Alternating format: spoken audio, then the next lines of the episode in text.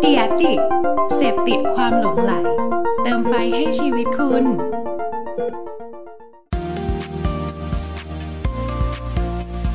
Addict Talk ชวนเพื่อนมาเล่า เมาส์มอยแบบเจาะลึก สวัสดีครับ ขอต้อนรับเข้าสู่ Addict Talk นะครับ รายการไลฟ์ของ Addict นะครับ ที่เราเนี่ยจะเชิญชวนนะครับ เพื่อนๆ พี่ๆ ที่อยู่เบื้องหลังความคิดสร้างสรรค์จริง ๆ ต่าง ๆ เนี่ยมาพูดคุยกันมาเมาส์มอยกันแบบสบายๆ นะฮะประมาณ 1 ชั่วโมงเต็มนะครับ แต่ว่าการพูดคุยแบบเมาส์มอยสบายๆ ของเราเนี่ยก็เจาะลึกเนื้อหาที่น่าสนใจแล้วก็เป็นประโยชน์กับเพื่อนๆ ที่รับชมรับฟังกันแน่นอน นะฮะที่ผมบอกว่ารับฟังเนี่ยเพราะว่าอะไรครับ เพราะว่าหลังจากที่เราไลฟ์กันเสร็จเรียบร้อยนะฮะเราก็จะมีให้รับชมรับฟังย้อนหลังได้ทั้งใน Facebook ทั้งใน YouTube นะครับแล้วก็ในพอดแคสต์ด้วยนะฮะ ตอนนี้ครับก็เกริ่นสั้นๆแล้วกันนะครับ ก่อนที่จะไปพบกับแขกรับเชิญของเรานะครับ ถ้าพูดถึงช่องทางการติดตามของ a d d i c t นะครับ หลายๆคนเนี่ยน่าจะรู้จัก a d d i c t ในนามของ Facebook Page เนาะแต่ว่าเราก็มีทั้งเว็บไซต์นะครับ a d d i c t t h com นะฮะแล้วก็รวมถึงโซเชียลมีเดียอื่นๆ เยอะแยะมากมายเลยครับ แค่ลองเสิร์ชว่า a d d i c t th นะครับก็จะพบกับคอนเทนต์ดีๆ จากเรานะฮะอย่างใน Instagram เนี่ยเราก็จะมีเป็นเหมือนไอเดียเป็นเหมือนปริ้นแอดต่างๆเนี่ยมาอัปเดตให้เพื่อนๆติดตามกันทุกวันเลยยนะฮะแล้วถ้าใน TikTok นะครับตอนนี้เนี่ยก็ถือว่ากลายเป็นช่องทางหลักของเราไปแล้วนะฮะมีคนตามมากกว่าใน Facebook แล้วด้วยนะครับก็ถ้าใครเล่น TikTok เนี่ยก็ไปติดตาม a d d i c t th ใน TikTok กันได้ นะครับ โอเคนะฮะวันนี้ผมคิดว่าแขกรับเชิญของเราเนี่ยต้องบอกก่อนว่าตอนผมเตรียมกันเบื้องหลังกับแขกเราเนี่ย ผมได้ประเด็นอันนึงที่โอ้โห วันนี้แขกรับเชิญเขาบอกเลยว่าจะมาแชร์ที่นี่เป็นที่แรกนะครับ ดังนั้นอยากให้เพื่อนๆเนี่ยติดตามรับชมรับฟังกันให้ดีนะฮะซึ่งถ้าสมมุติว่าใครมีคอมเมนต์หรือว่าอยากจะพูดคุยกับแขกรับเชิญของเรานะฮะก็สามารถทักทายกันนะครับทางคอมเมนต์กันได้นะครับ โอเค มาพบกับแขกรับเชิญของเรากันเลยดีกว่านะฮะ พี่วิวสวัสดีครับ สวัสดีค่ะอ่าสวยงามนะฮะตื่นเต้นตื่นเต้น ตื่นเต้นตื่นเต้น ผมนี่ชอบโล่ข้างหลังมากเลยอะมันอลังการแล้วแบบโอ้ใฝ่ฝันว่าสักวันหนึ่งอยากจะได้บ้างนะฮะสะท้อนแสบตานิดนึงนะคะเพิ่งได้ได้ครัมาบล่าสุดนี่น่าจะเป็นไลฟ์แรกตั้งแต่มีโล่มาเลยนะคะที่นี่อืมที่แรก เป็นเกียรติอย่างมากเลยฮะ โอเค ก่อนอื่นให้ทางคุณวิวเนี่ยแนะนำตัวให้เพื่อนๆชาวแอดดิกได้รู้จักกันหน่อยดีกว่าครับ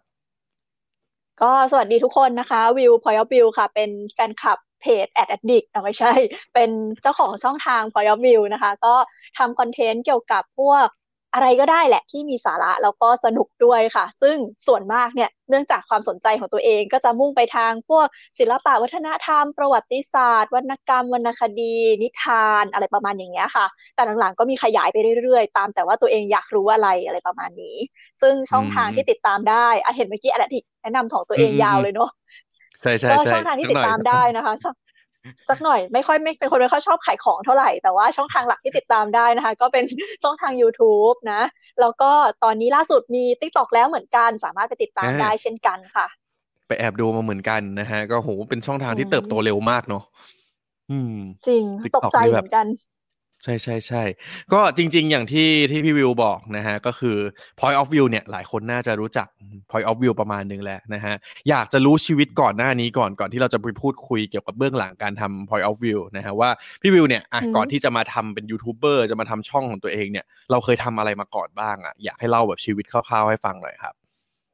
จริง ๆ เราเป็นคนที่ทำงานมาเยอะมาก เพราะว่าเราเป็นคนอืมเหมือนกับชอบทำงานมาตั้งแต่เด็ก คือเราไม่ได้เริ่มทำงานแรกแบบเรียนจบปริญญาตรี แล้วก็เริ่มทำงานที่หนึ่งแต่ว่าเราอะเราเริ่มทำช่องต้องบอกก่อนว่าเราเริ่มทำช่องตั้งแต่ช่วงอยู่ปริญญาละช่วงประมาณแบบปีสองปีสามก็เริ่มทำช่องแล้วแต่ว่าก่อนหน้านั้นอะเราตั้งแต่ตอนประมาณเอ่อมัธยมเราก็เริ่มทำงานแรกล้วคือเราไปเรียนพิเศษอยู่ที่โรงเรียนสอนภาษาอังกฤษแห่งหนึ่งแล้วขณะที่เรียนพิเศษเราก็วาดรูปเล่นไปด้วย แล้วปรากฏว่าคุณครูที่สอนอยู่เนี่ย เขาก็เห็นเขาก็เลยบอกว่าเอองั้นมาออกแบบเสื้อให้กับโรงเรียนสอนพิเศษไหม เราก็เลยเริ่มอืมทำงานแรกในการเป็นเอ่อคนออกแบบเสื้อให้กับโรงเรียนสอนภาษาอังกฤษคุณครูสมศรีอืนะคะมหลังจากนั้นตอนที่เราอยู่ปีหนึ่งเราก็จับพลัดจับผลูคือตอนปีหนึ่งเราอยากเป็นนักเขียนมาก เราเราอยากตั้งแต่มัธยมแล้วแหละเพราะเราเป็นคนชอบอ่านหนังสือ เห็นได้จากครับอะไรบางอย่างหลังๆนี้นะคะ เราเป็นคนชอบอ่านหนังสือ เราก็เลยรู้สึกว่าเราอยากเป็นนักเขียน เราก็เลยพยายามเอาตัวเองอะเข้าไปในวงการนักเขียนให้ได้ แต่ว่าเข้าผิดทาง คือมนุษย์ปกติอะทำไมถ้าเขาอะอยากเป็นนักเขียนเขาก็มนุษย์ปกติเขาอยากเป็นนักเขียนเขาต้องทำอะไร เขียนใช่ปะเขียนแล้วก็ส่งแบบว่า ส่งต้นฉบับไปที่สำนักพิมพ์ ด้วยความเด็กของเราแล้วเราไม่รู้เรื่องแล้วก็เข้าใจว่าก่อนจะเป็นนักเขียนต้องไปทำงานในสำนักพิมพ์ก่อน เราก็เลยพยายามเอาตัวเองเข้าไปทำงานสำนักพิมพ์ ด้วยการไปเป็นพิสูจน์อักษรให้กับสำนักพิมพ์แห่งหนึ่ง ที่มีชื่อว่า เราไม่พูดชื่อสำนักพิมพ์ได้ไหมเราพูดชื่อหนังสือดีกว่าหนังสือเล่มนั้นชื่อฮิกาซีนนะคะ มีเล่มดังๆก็ที่ชอบเป็นไวรัลในโลกออนไลน์ที่มันจะเป็นข้อสอบที่แบบเฉลยข้อสอบล่วงหน้าห้าสิบปีร้อยปีอะที่เขาชอบเอามาตัดกันแล้วบอกว่าเป็นข้อสอบจริง แล้วมันจะเฉลยป่วงๆอะประมาณนั้น เราก็ไปเป็นพิสูจน์อักษรให้กับสำนักพิมพ์นั้น เสร็จปุ๊บเราก็ทำมาอยู่จนเราอยู่แบบปีสามปีสี่ก็ทำช่องเริ่มทำช่องไปด้วย หลังจากนั้นหลังจากเรียนจบมาช่องยังทำอยู่แต่ยังไม่ได้จริงจัง ก็ไปเป็นบรรณาธิการข่าว Finance ให้กับเว็บไซต์ชื่อ Bing News สังกัดของ Microsoft อยู่ประมาณแป๊บหนึ่งสั้นๆ ไม่นานไม่นาน แล้วก็หลังจาก Bing News ก็ออกมาทำออกมาเขียนหนังสือติวสอบ เป็นแบบว่ารับจ้างเขียนอยู่ประมาณสักปีหนึ่งแล้วก็ได้มีโอกาสเข้าไปเป็นอ่าโซเชียลมีเดีย ไม่รู้ตำแหน่งตัวเองอะไม่รู้เป็นอะไรเหมือนกัน แต่ว่าคุมโซเชียลมีเดียเป็นแบบเป็นแอดมินของโซเชียลมีเดียทั้งหมด แล้วก็อาจจะ strategy ด้วยนิด ๆ หน่อย ๆ creative ด้วยหน่อย ๆ ของ d t แทอยู่ช่วงระยะเวลาหนึ่ง ก็คือแบบดูดูแลแฟนเพจ d t แทดูแล account Twitter d t แทไล่ลงทำทุกอย่าง แล้วก็หลังจากจบตรงนั้นเราก็ออกมาทำช่องเต็มตัวเลย แต่ว่าหลังจากทำช่องเต็มตัวไปได้สักปีสองปี ก็มี The Cloud ตอนนั้น The Cloud กำลังจะเปิดตัว readthecloud.io เอ้ย ดับดอทอะไรตอนนี้ปัจจุบัน เอาเป็นว่า The Cloud นั่นแหละที่ทุกคนรู้จักกันดีเดอดับซีโอนั่นแหละเขากำลังจะเปิดตัวพี่ก้องทรงกฎบางยี่ขัน ซึ่งรู้จักกันอยู่แล้วก็เลยมาเชิญบอกว่าเออมาชวน บอกว่าเฮ้ยมาเป็นแอดมินให้เดอะคลาวไหมเราก็เลยเป็นแอดมินคนแรกของเดอะคลาวก่อนที่จะทำอยู่สักพักหนึ่งแล้วก็คนพบว่า เออ เราทำช่องไปด้วยทำเดอะคลาวซึ่งกำลังเติบโตใหญ่โตอลังการไปด้วยไม่ไหว ก็เลยออกมาทำช่องเต็มตัวตั้งแต่นั้นมาจนถึงปัจจุบันนี้อืม เรียกได้ว่าผ่านแบบโหหลากหลายอาชีพเนาะตั้งแต่การเป็นเหมือนเป็นนักออกแบบนะฮะออกแบบเสื้อ แล้วก็มีการผ่านชีวิตพิสูจน์อักษรทำไปในแง่ของทำข่าวทำคอนเทนต์เป็นแอดมินไปอะไรต่างๆ ค่อนข้างหลากหลายมากๆนะฮะแต่ว่าพอดูหลาย ๆตำแหน่งอย่างเงี้ยที่พี่วิวผ่านมา มันก็เหมือนเป็นการสะสมประสบการณ์ หรือว่า skill หลาย ๆ ทางที่มันทำให้เกิดเป็น point of view ในวันนี้เหมือนกันเนาะ จริง ๆ เรารู้สึกว่าทุกอย่างที่เราทำผ่านมามันรวมกันมาเป็น point of view ทุกวันเนี้ยไอ้ที่เราออกแบบเสื้อคือเราเราไม่ได้ออกแบบแบบวาง graphic design หรืออะไรแต่เราเป็นคนวาดการ์ตูนที่มันมาเป็นเสื้อ มันก็ยังเป็นการ์ตูนที่มาปรากฏใน point of view ตอนที่เราไปทำพิกซีนโอเค เราเป็นพิสูจน์อักษร แต่ว่าเนื่องจากว่าสำนักพิมพ์มันเล็กมาก ดังนั้น เวลาที่เขาครีเอทีฟอะไรกันเราก็นั่งอยู่ในวงด้วย เราก็ได้นั่งฟังวิธีคิดของพี่ๆเขา โดยเฉพาะอย่างยิ่งไอ้พวกบรรณาธิการพิกซีนเนี่ยมันคือแก๊งครีเอทีฟของเดี่ยวไมโครโฟน ดังนั้นหมายเราก็หมายแบบก็ซึมซับมาตอนที่เขาช่วงที่เราทำอยู่ฮิกาซีมันก็เกิดเดี่ยวแปดเดี่ยวเก้าเราก็ไปเห็นเบื้องหลังเขาเล็กน้อยๆคือไม่ได้เยอะแต่เราก็เห็นตอนเขานั่งคุยกันหรือแบบว่า ตอนฮิกาซีนจำเป็นจะต้องขายหนังสือ เราก็ต้องไปยืนขายหนังสือกับเขาด้วยเราก็เหมือนได้เทคนิคการขายมา อะไรอย่างเงี้ยนะฮะก็รู้จักประวัติคร่าวๆนะครับ ก็ตอนนี้มีเพื่อนๆมาทักทายกันนะครับ สวัสดีครับพี่วิวอ่า FC น้องวิวนะครับ ฟังก่อนนอนทุกคืน นี่แฟนคลับเยอะนะฮะคนนี้ไม่ธรรมดาขอบคุณค่ะตอนนี้รู้จักชีวิตเบื้องต้นแล้วครับอย่าตอนนี้คืออยากจะมาเจาะลึกเพิ่มเติมหน่อยดีกว่าว่า แล้วณจุดเริ่มต้นเนี่ยที่เราทำ point of view ขึ้นมา ณช่วงแรกเนี่ยฮะมันมันเกิดแรงบันดาลใจอะไรทำไมอยู่ดีๆ เราถึงแบบเปิดช่องอันนี้ขึ้นมา แล้วแล้วตั้งแต่ตอนที่เราทำสมัยเรียนมหาลัยกับณทุกวันเนี้ย คอนเซปต์มันมีการเปลี่ยนไปไหมฮะอยากให้เล่าให้ฟังหน่อยในช่วงจุดเริ่มต้น อืม ต้องบอกว่าเปลี่ยนไปเยอะเปลี่ยนไปจนแทบเรียกได้ว่าเป็นคนละอย่างกับตอนนั้นเลย คือตอนแรกอะเราไม่ได้คิดว่าเราจะเริ่มทำช่องหรืออะไรเลย อย่างที่บอกคือเราอยากเป็นนักเขียน อืม เราเริ่มเราเริ่มสับสนสรรพนามตัวเองแล้วปกติเวลาเราไลฟ์เนี่ยเราจะเรียกตัวเองว่าวิวแต่เราเนี่ยคุยกับเพิร์ดเราจะเรียกตัวเองว่าเรา ตอนนี้เรากำลังเริ่มแบบไลฟ์อยู่ฉันคุยกับเพิร์ดอยู่ว่าอะไรอย่างนี้อะขอกลับไปที่สรรพนามที่คุณเคย ต้องแอบเมาท์ว่าคือตอนแรกก็คือรู้จักวิวอะตเรียกวิวแล้วกัน รู้จักวิวเนี่ยตอนแรกก็คือแบบ เอ๊เขาเป็นรุ่นพี่หรือเป็นรุ่นน้องนะ เพราะแบบเขาหน้าเด็กมากเลย แล้วก็แบบอะก็คุยกันวิววิวนี่แหละ แต่พอตอนหลังมารู้อ้าวพี่วิวแก่กว่านะฮะแต่ว่าโอเคเดี๋ยวเดี๋ยวเดี๋ยวอย่าเฉลยสิเปลี่ยนสรรพนามใหม่เราเราเป็นถือเป็นเพื่อนกันในวันนี้ ผมจะเรียกว่าวิวนะฮะอะวิวครับเล่าให้ฟังหน่อยฮะว่าจุดเริ่มต้นตอนนั้นเป็นยังไงฮะ อะกลับมาเป็นวิวเหมือนเดิม คือมีแบบมีความงงไม่เคยเรียกตัวเองว่าเราออกสื่อนะคะโอเค วิวเนี่ยต้องบอกว่าจุดเริ่มต้นอยากเป็นนักเขียนก่อน คืออยากเป็นนักเขียนใช่ป่ะดังนั้น เราก็จะต้องมีความพยายามในการแบบเขียนบล็อกเขียนนู่นเขียนนี่มาตลอด ตั้งแต่แบบว่า ก็จะรู้อายุอีกอะเราเขียนบล็อกมาตั้งแต่วิวเขียนบล็อกมาตั้งแต่สมัยแบบไดอารี่ออนไลน์อะเย็นตาโฟอะไรอย่างเงี้ย เขียนมาตั้งแต่ยุคนั้นก็เขียนมาตลอด ก็แปลว่าเป็นคนที่แบบผลิต content มาตลอดแต่ว่าเราไม่ได้ผลิต content อะไรที่เกี่ยวข้องกับทุกวันนี้เลย เราคิดแค่ว่าเราบันทึกเหตุการณ์ทุกวันอะไรอย่างนี้ หรือว่าอะไรต่างๆ คือเรายังไม่รู้ว่าเราอยากเขียนอะไร แต่เรารู้แค่ว่าเราเป็นคนชอบเล่าเรื่องชอบถ่ายทอดอะไรบางอย่างมาตั้งแต่เด็ก ปรากฏว่าสิ่งที่เกิดขึ้นอีกสิ่งหนึ่งก็คือ เราเป็นคนชอบเรียนภาษาไทย ไม่ใช่ชอบเรียนภาษาไทย เราเป็นคนชอบวรรณคดีเป็นคนชอบวรรณคดีไทย เป็นคนชอบอ่านเรื่องราว อ่านวรรณกรรมอ่านอะไรเงี้ยตั้งแต่เด็ก มันทำให้ตอนที่เรียนเนี่ย วิวสอบได้คะแนนค่อนข้างดี ตอนตอนมัธยม ก็เลยสิ่งที่เกิดขึ้นก็คือเพื่อนๆเนี่ยที่เขาเรียนวรรณคดีไม่เข้าใจ ตอนนั้นมันมีเหมือนแบบกลุ่มติวกันอยู่อะเป็นแบบเยอะๆเขาก็จะบอกว่า เออ อ่านเราไม่เข้าใจอ่านเราเล่าให้ฟังหน่อย ก็เลยใช้วิธีนั้นอะในการอ่านหนังสือสอบมาตั้งแต่มัธยม เพราะว่าเป็นคนที่ขี้เกียจมาก เป็นคนที่เกียจอ่านหนังสือคือถ้าอ่านเพื่อตัวเองอะจะอ่านเอาแต่อันที่ตัวเองสนุก แต่อันไหนที่แบบจำเป็นต้องอ่านจะไม่อ่าน อะไรอย่างนี้ก็เลยอ่านมาติวเพื่อน เราก็กลายเป็นวิธีติวสอบที่ใช้ตั้งแต่มัธยม แต่สิ่งที่เกิดขึ้นตอนเข้ามหาวิทยาลัย ต้องบอกว่าตอนที่เข้าไปที่คณะอักษรศาสตร์จุฬาเราเอ่อวิวเข้าไปด้วยวิธีการสอบแบบพิเศษ คือเป็นการสอบตรงโครงการภาษาและวรรณคดีไทย ซึ่งเป็นทุนการศึกษาแล้วรับน้อยมาก รับแค่ปีละสิบห้าคนปรากฏว่าสอบผ่านเข้าไปรอบแรกเนี่ย ก็เขารับมาก่อนสิบแปดแล้วเขาต้องการจะตัดทิ้งสามคนเพื่อรับสิบห้านี่คือมนุษย์ที่สอบตก สัมภาษณ์ตอบสัมภาษณ์ตกค่ะ เป็นแบบเป็นตัวสำรองเบอร์หนึ่ง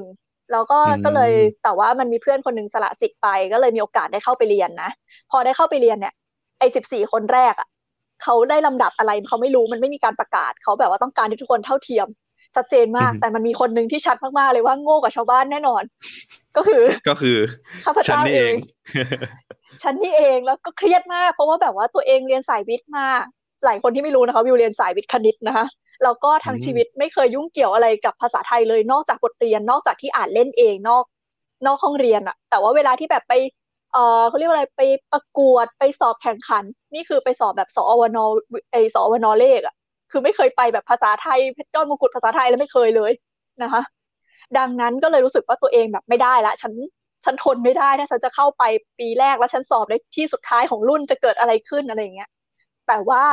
ก็เลยต้องพยายามขยันขึ้นมา แต่ว่าถามว่าขยันแล้วอ่านหนังสือสอบได้ไหมก็ทนไม่ได้อีกเพราะว่าไม่เคยอ่านหนังสือสอบอยู่กับตัวเองอะนึกออกว่าคือเราจะอ่านเฉพาะเรื่องที่เราชอบอะแต่เรื่องที่เราแบบโดนบังคับให้เรียนเราก็จะเบื่อ แล้วจะติวให้เพื่อนก็ติวไม่ได้ เพราะว่าทุกคนคือแบบเก่งกว่าเรา เราจะไปติวให้ใคร ก็เลยติวให้ตัวเองด้วยการเขียนเป็นแบบบล็อก หรือว่าอะไรเราคุ้นอยู่แล้วการเขียนบล็อกอะแทนที่เราจะสรุปเรื่อง ชีวิตประจำวันวันนี้เจออะไรมาเราก็เลยเปลี่ยนเป็นว่าเออวันนี้เรียนอันนี้มา ตรงนี้สนุกตรงนี้ไม่สนุกตรงนี้แบบทำไมต้องทนเรียนเรื่องนี้ แต่ว่าไอตอนที่บ่นว่าทำไมต้องทนเรียนเรื่องนี้มันก็คือเนื้อหาของเรื่องนั้นอะซึ่งมันก็เหมือนกับว่าพอเรามาเขียนมาสรุปทุกวันก็เลยทำให้เราจำได้ แรกๆอะเราเริ่มแบบนั้นเราเริ่มด้วยความเนิร์ดมากคือแต่ละเรื่องที่สรุปแต่ละเรื่องที่พิมพ์ลงไปเป็นเรื่องที่แบบว่ามนุษย์ปกติเขาไม่ไม่เข้าใจอะเช่นแบบว่า วันนี้เรียนเรื่องกนกนครมากนกนครมีใจความสำคัญว่าคือแบบเป็นอะไรที่ไม่แมสเลยอะไรอย่างเงี้ย พอเริ่มมาแบบนั้น ปรากฏว่าไม่คิดว่าจะมีคนตามนะ แต่มีคนตามอ่าน แล้วมันก็เพิ่มขึ้นเรื่อยๆ ตั้งแต่แบบปีหนึ่งปีสองก็เริ่มมีคนตามแบบพันคนสองพันคนประกอบกับตอนนั้นเราทำงานฮิกาซี แล้วฮิกาซีเนี่ยมันช่วงนั้นเป็นช่วงบูม เป็นช่วงที่ทำเกาะอุดมชมโตเกียวคือทำพาพี่โน้ตอุดมไปเออตามพี่โน้ตอุดมไปเที่ยวที่โตเกียวดังนั้น พอมีหน้าพี่โน้ตมันก็บูมแบบเป็นหนังสือฮิตของช่วงนั้นเลยอะดังนั้นพอเราเป็นพิสูจน์อักษรแล้ว แล้ววิวเป็นผู้หญิงคนเดียวในสำนักพิมพ์อะคนก็เข้ามาติดตามเยอะ มันก็เลยประกอบกันดันกันไป คนก็อยากรู้ว่าน้องวิวฮิกซีเนี่ยเขาเขียนอะไรอะไรเงี้ย ปรากฏว่าตามไปตามมาเริ่มมีคน request ว่าเล่าเรื่องอะไรกับหนูนครไม่เห็นรู้เรื่องเลยเล่าอะไรที่มัน basic หน่อยได้ไหมช่วงนั้นบูเช็คเทียนเป็นกระแสเพิ่งโดนแบนจากรัฐบาลจีนใช่ไหมที่มันดันนมเยอะเกินไปอะเขาก็เลยบอกว่าเล่าเรื่องบูเช็คเทียนหน่อยนี่ก็เล่าบูเช็คเทียนอะ เล่าเรื่องช่วงนั้นมีกระแสสังทองอะไรอย่างเงี้ยเล่าเรื่องสังทองหน่อยอันนี้ก็เล่าเล่าเล่าเล่าไปเรื่อยๆ จนสุดท้ายมีคนมาบอกว่าขี้เกียจอ่านตามยากอาจเป็นวิดีโอได้ไหม ซึ่งเสียใจมากที่จำไม่ได้ว่าคนนั้นเป็นใครนะคะ แต่ว่าก็มีเพื่อนที่พิมพ์มาบอกว่าเออเอาเลยเอาเลยเชียร์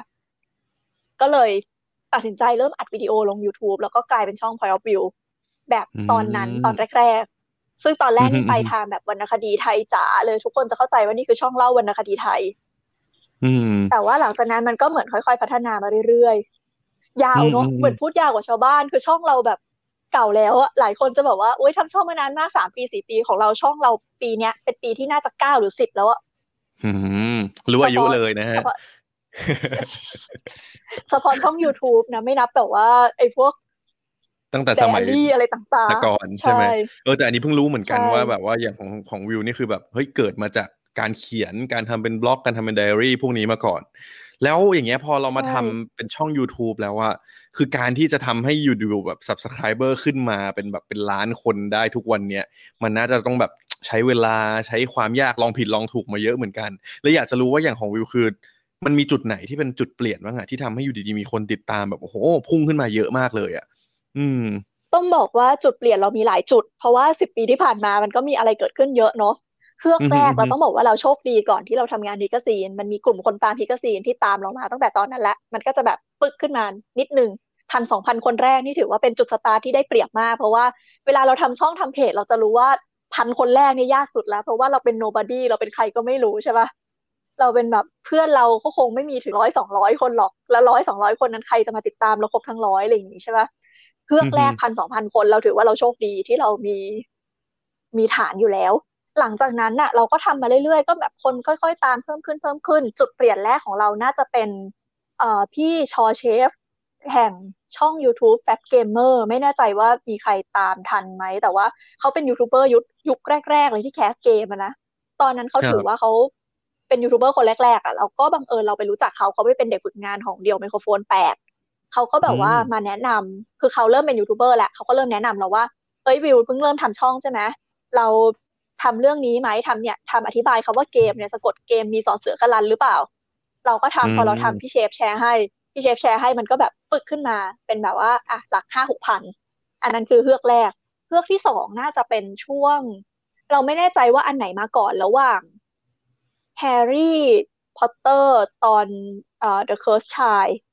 ที่มันเป็นหนังสือละครเวทีแฮร์รี่อะตอนนั้นมันออก ตอนนั้นยังไม่มีภาษาไทยเลย แล้วก็ออกมาเป็นภาษาอังกฤษเล่มแรก ปรากฏว่า เราเนี่ยเป็นคนชอบแฮร์รี่มากบ้าแฮร์รี่สุดขีด แล้วเราก็สั่งซื้อภาษาอังกฤษมามาส่งวันแรกปึ้งภายในประมาณสองชั่วโมง เราอ่านจบเล่ม ซึ่งความโหดมาก ความแย่ของมันก็คือนานมีเราขอโทษนานมีมาณที่นี้นะคะ ตอนนั้นขอโทษเขาไปแล้วด้วย นานมีอะเขากลัวว่าเขาจะส่งผิดเวลาจริง ๆ ตามสัญญาเขาต้องมาหกโมงเช้าของวันนั้น แต่เราอะได้ตั้งแต่หกโมงเย็นของวันก่อน แล้วเราก็อ่านจบตั้งแต่ประมาณสองทุ่ม แล้วมันก็มีเพื่อนเราอะยุว่าแบบอยากรู้ว่าเรื่องมันเป็นยังไงเล่าในยุช่องเลยเล่าในช่องเลย เราก็เลยทำคลิปแบบหนึ่งชั่วโมงแล้วเราอัพเลยตอนประมาณสี่ทุ่มวันนั้น คือหนังสือออกสี่ชั่วโมงคลิปเราออกแล้ว แล้วมันก็แบบว่ามีคนมาตามเยอะมาก แต่เราก็หลังจากนั้นเราก็ทำตามกฎโน้นนันมีติดต่อมา เราก็เอาลงให้แล้วเอาขึ้นใหม่ตอนหกโมงเช้าแต่ว่าคลิปนั้นก็กลายเป็นคลิปที่มีคนดูเยอะมากแล้วกลายเป็นแบบว่า เราเป็นที่รู้จักในฐานะช่องที่แบบคนจะมาดูเรื่องแฮร์รี่อันนั้นก็เป็นอีกเรื่องหนึ่ง ส่วนอีกเครื่องหนึ่งคือตอนที่มีสองเครื่องเครื่องแรกคือแอมซอรี่นางสีดาเพลงออก เพลงแอมซอรี่นางสีดาออก ซึ่งช่องเราอะพูดเรื่องพวกนี้อยู่แล้ว เป็นแบบว่าเรื่องว่าแบบทศกัณฐ์รักนางสีดาจริงไหมพระรามแย่จริงหรือเปล่าอะไรเงี้ยเราพูดมาสักพักหนึ่งละซึ่งเราก็มารู้แล้วคนก็เข้ามาดูจากเพลงแอมซอรี่นางสีดาเยอะมากอยากรู้ว่าเรื่องราวเบื้องหลังจริงมันเป็นยังไงเป็นยังไง ซึ่งเราก็มารู้ทีหลังเรา เห็นรู้สึกว่าจะมีสมาชิกวงเดอะรูปมาเม้นใต้คลิปเราบอกว่าเออเขาดูคลิปเรานี่แหละแล้วเขาก็เป็นส่วนหนึ่งที่เป็นข้อมูลไปแต่งเพลง มันก็เลยบังเอิญตรงกันแบบร้อยเปอร์เซ็นต์อะไรเงี้ยใช่แล้วก็อันนั้นก็เป็นอีกเครื่องหนึ่งที่เด้งขึ้นมา หลังจากนั้นอีกเครื่องที่ดัที่แบบดันมาก ๆ เลยก็คือช่วงทศกัณฐ์แค่ขนมครกที่มันมีเอ็มวีการท่องเที่ยวที่เป็นทศกัณฐ์แล้วแค่ขนมครกแล้วเป็นประเด็นดราม่าจำกันได้ปะอืมอืมอืมไม่แน่ใจเพิร์ดเพิร์ดจำ อ่านั่นแหละ ช่วงนั้นอะปรากฏว่าเราก็ทำคอนเทนต์ทศกัณฐ์มันก็ไปไกลพอสมควร แต่ว่ามันดันมีคนนึงติดต่อเข้ามานั่นก็คือเบลขอบสนาม ตอนนั้นยังไม่รู้จักกันเลย เรายังเป็นคนที่เล่าเรื่องอยู่ในห้องสี่เหลี่ยมยังไม่เคยเข้าไปยุ่งกับ YouTube Thailand ชาว YouTube คนอื่นในประเทศไทยทำอะไร เราไม่รู้เลยเราติดตามเมืองนอกอย่างเดียว เราไม่รู้ด้วยซ้ำว่าเมืองไทยมียูทูบเบอร์ปรากฏว่าเบลขอบสนามติดต่อมา บอกว่าเออเขาจะทำขอบสนาม top 10 เกี่ยวกับรถจักรเขียน story ให้หน่อยได้ไหม เราก็แบบเป็นคนแบบบ้าจี้อะ มีคนแนะนำมาบอกว่าให้เบลมาติดต่อเรา แล้วก็อาเขียนให้ก็ได้ เราก็ไม่รู้เราไม่เข้าใจว่า collab คืออะไร แต่เราก็เขียนให้ไป แล้วปรากฏว่าเบลก็ไปลงช่องขอบสนามปึ้ง แล้วก็ลงเครดิตว่าเครดิต point of view คนก็เลยอยากรู้ว่าแบบเป็นแบบสิบเรื่องราวสุดพลาดของทศกัณฐ์อะไรเงี้ย แล้วคลิปนั้นไวรัลหนักมากจนคนงงว่าทำไมขอบสนามทำเรื่องวรรณคดีได้อะไรอย่างนี้ แล้วคนก็แบบอยากรู้ว่า point of view เป็นใคร แล้วก็เลยตามมาห ลอดใหญ่มาก นั่นก็เป็นอีกหนึ่งจุดเปลี่ยนของช่อง point of view ที่ทำให้มันแบบ เกิดมาเป็นทุกวันนี้ อีกจุดหนึ่งน่าจะเป็นจุดที่ได้คอลแลบกับซานแบรี่ประมาณเนี้ย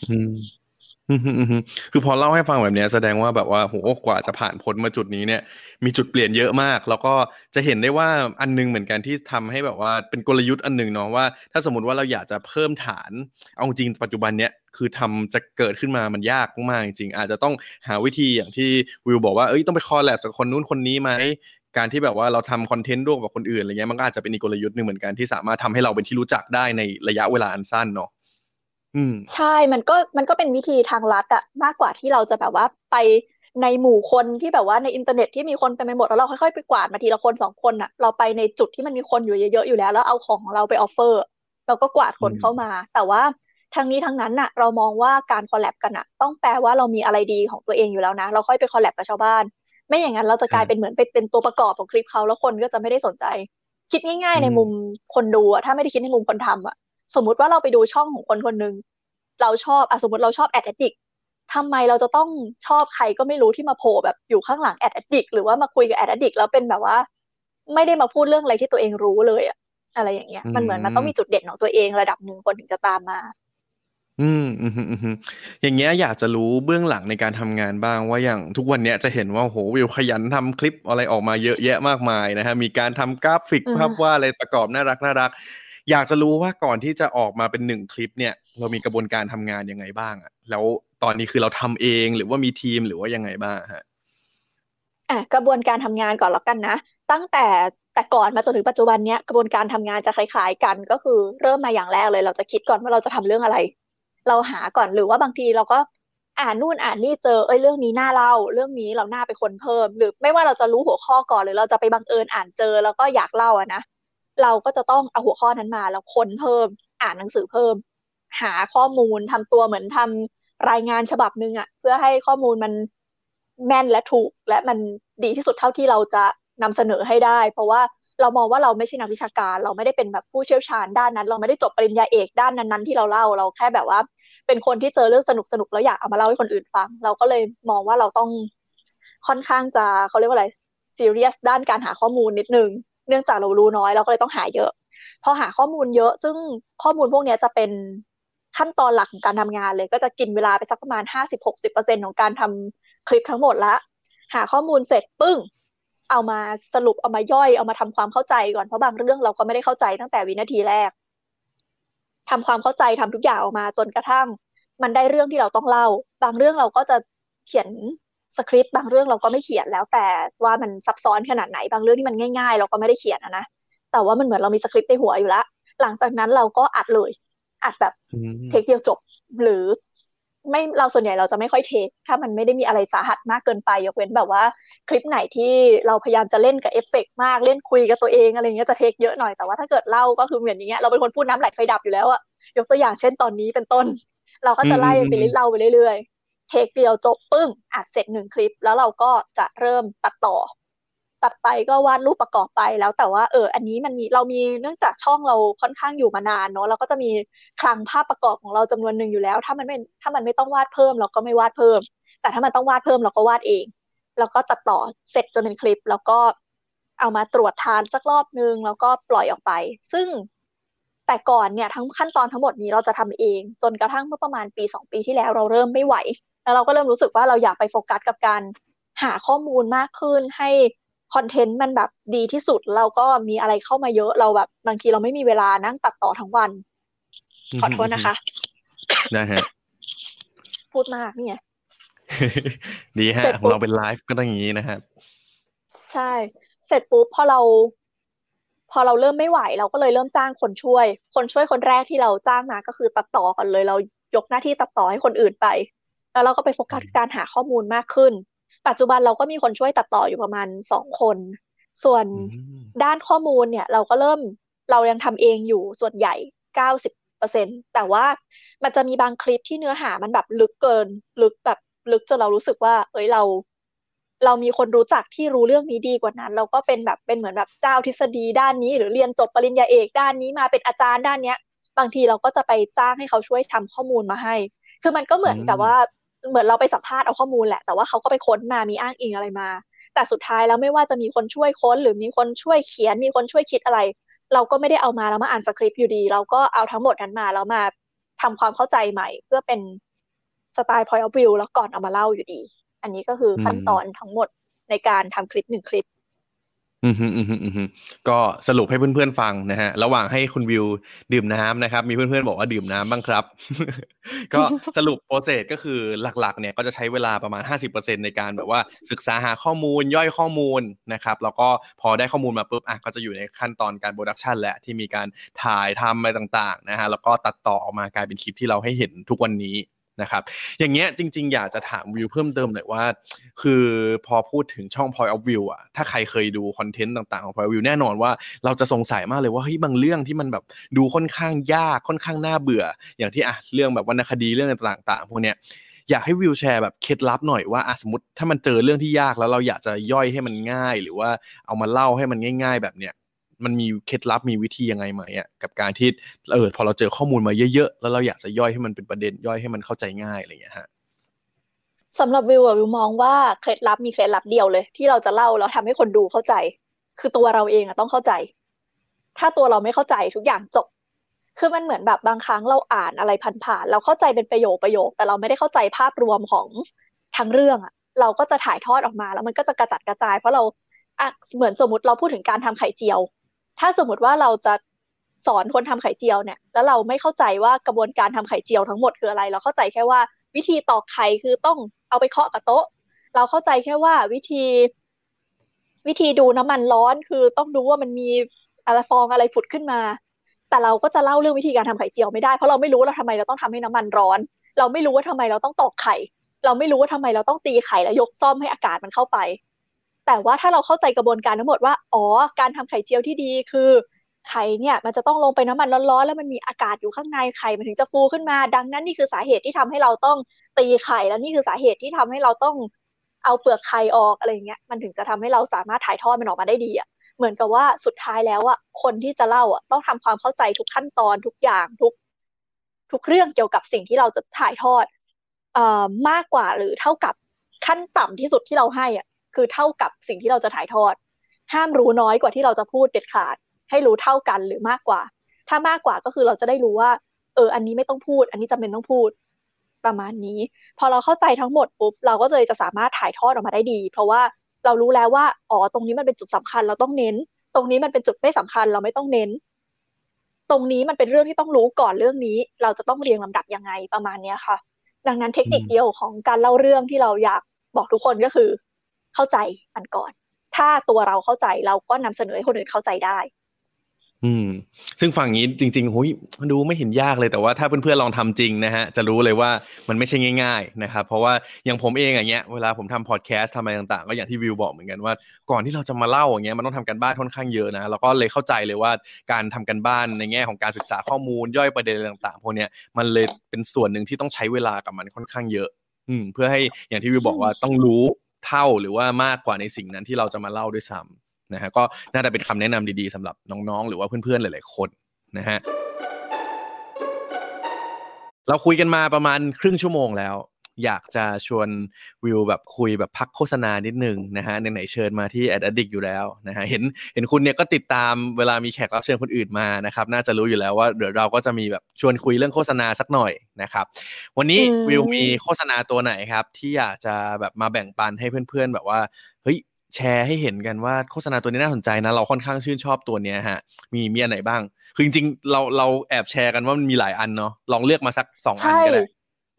จริง ๆ เราเป็นคนชอบดูโฆษณามาก นี่คือสาเหตุที่หลาย ๆ คนชอบบอกว่าช่องเราขายของทำไมมีเทคนิคหลากหลายจัง เพราะว่าเราเป็นคนชอบดูโฆษณา แล้วเราก็เลยติดตามใน AdAddict นะอย่างเงี้ย ซึ่งตัวหนึ่งที่เราชอบเออเห็นไหมมีการขายของให้เพื่อนได้นะคะ เรา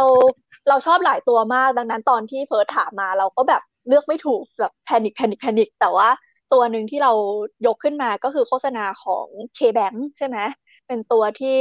พูดถึงว่าแบบ K-Bank เปลี่ยนโฉมใหม่แล้วอะไรอย่างนี้ แบบโฉมใหม่แต่ว่าก็ยังเป็นเหมือนเดิมอะไรเงี้ย เรารู้สึกว่า คือเราเราชอบเทคนิคการนำเสนอที่มันทำให้เขาแบบเก็ตมากว่า เฮ้ย มันก็แล้วไงอะเปลี่ยนไปแล้วก็คนเดิมอะอะไรอย่างนี้ ต้องให้ต้องให้เขาเงียบๆดูโฆษณาก่อนไหมดูไหมนะสักหน่อยหนึ่งก็ได้ แต่จริงผมว่าตัวเนี้ย หลาย ๆ คนน่าจะเคยเห็นอยู่แล้วเนาะ เดี๋ยวเดี๋ยวเดี๋ยวไม่เป็นไรเดี๋ยวให้ทางทีมงานส่งลิงก์ให้ดูก็ได้ คือเดี๋ยวฮะให้ทีมงานลองไล่ไปเร็วๆนะฮะเรื่องนี้มันก็จะเล่าบอกว่าอะเปิดมา นี่มีผู้หญิงคุยกับผู้ชายอยู่ แล้วเขาก็จะงงๆว่าเฮ้ยทำไมอยู่ดีๆ หน้าตามันเปลี่ยนไปเรื่อยๆนะฮะต้องลองดูว่ามันมันน่าสนใจมากๆ แล้วก็อันนี้อันนี้เสริมเพิ่มเติมว่ามันเป็นงานที่ได้รางวัลค่อนข้างเยอะมาก จากแบบพวกเวทีการประกวดโฆษณาทั่วโลกอะไรเงี้ยผลงานนี้คือแบบไม่ธรรมดาอืม คือเรามองว่ามันเป็นโฆษณาที่ไม่ได้น่าเบื่อ คือมันสนุกแล้วเราก็อยากรู้ว่าทำไมผู้หญิงมันถึงเปลี่ยนหน้าไปเรื่อยๆใช่ป่ะ ในขณะเดียวกันอะพอมันตลบจบอะคือมันส่ง message ออกมาชัดมากว่า เออ หน้าเปลี่ยนแล้วไงก็คนเดิม มันก็เหมือนกับแอปใช่ไหมเหมือนเราได้ทำ spon K-Bank มาเลยนะตอนเนี้ย แต่มันมันก็เหมือนกับว่าแอปที่แบบว่าหน้าตาแอปเปลี่ยนไปแล้ว แล้วทำไมอะแล้วมันก็เหมือนแอปมันก็ยังเป็นแอปเดิมอะที่มันดีขึ้นด้วยซ้ำอะ มันก็คล้ายๆกับที่ที่ในเนี้ยแล้วนอกจากที่มันจะเปลี่ยนหน้าผู้หญิง message ที่เขาคุยกันไปเรื่อยๆอะมันก็ยังแบบว่าสื่อออกมาตลอดเลยว่าแบบเออเปลี่ยนไปแล้วไง คุณจำยูเอ่อที่คุณชอบบ่นว่า interface Facebook เปลี่ยนไปไม่ดีขึ้นอะคุณจำ interface Facebook ยุคแรกได้หรือเปล่าอะไรอย่างเงี้ยเราว่ามันแบบมัน message มันชัดมาก แล้วมันเห็นแบบความครีเอทีฟของคนที่คิดแบบพุ่งออกมาเลยอะอืมอืมอืมอืมอืม จริงฮะ เห็นด้วย เป็นเป็นอีกงานหนึ่งที่แบบเออถ้าพูดถึงงานโฆษณาดีๆจาก K-Bank เนี่ย ผมว่าอันนี้ก็เป็นงานหนึ่งที่ทั้งในแง่ของการตีความเนาะการแบบว่านำเสนอเล่าเรื่องอะไรต่างๆ พวกเนี้ยค่อนข้างดีมากๆนะฮะ ก็เดี๋ยวเดี๋ยวให้ทางทีมงานแปะลิงก์ให้ไปลองย้อนดูกันได้นะครับอะอันนี้งานแรก มีงานต่อไปอะไรอีกฮะที่แบบว่า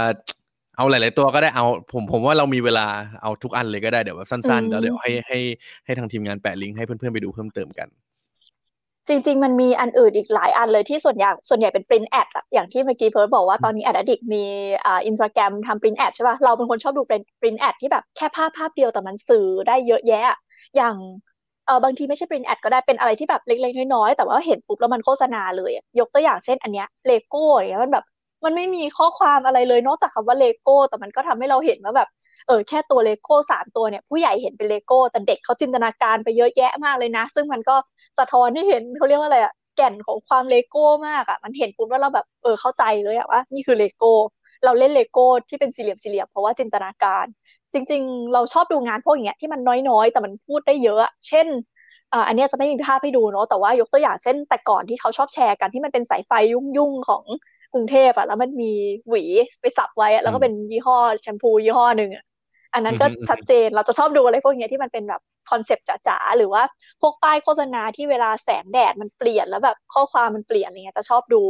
แต่อีกประเภทหนึ่งที่จะชอบมากๆคืออะไรที่มันเป็นแคมเปญที่มันเล่นเป็นแบบ ไม่ใช่แค่หนังโฆษณาขึ้นมาช็อตหนึ่งหรือว่าไม่ใช่แค่ภาพขึ้นมาภาพหนึ่งแต่มันเล่นกับแบบความรู้สึกคนจริงๆแล้วค่อยเก็บความรู้สึกคนนั้นนะออกมาแสดงให้เห็นทั่วโลกเนาะอย่างอันนึงที่ชอบมากๆ เราจะชอบเวลาเบอร์เกอร์คิงกับแมคโดนัลตีกัน อืม มันจริงๆคู่นี้ใช่ มีมีหลายคู่นะที่ชอบ มีเบอร์คิงแมคโดนัลแล้วก็เป๊ปซี่กับโค้กก็ชอบ แล้วก็อะไรอย่างเงี้ย แต่ว่าเบอร์คิงแมคโดนัลเนี่ยตัวที่เรากำลังโชว์เนี่ยเป็นตัวที่เราชอบมากที่อ่าเล่าคร่าวๆก็คือแมคโดนัลพยายามจะบอกว่าฉันมีสาขา drive thru เยอะมากเห็นไหมโชว์มาเพียบแต่ว่า เธออยากไปที่ไหนในแมคโดนัลในประเทศนี่ก็ขับไปได้เลยนิดเดียวในขณะที่เบอร์เกอร์คิงมีสาขาเดียวห่างออกไปอีกแบบสองร้อยกว่ากิโลใช่ปะ ใช่ใช่อันนี้คือแมคโดนัลปล่อยมาก่อน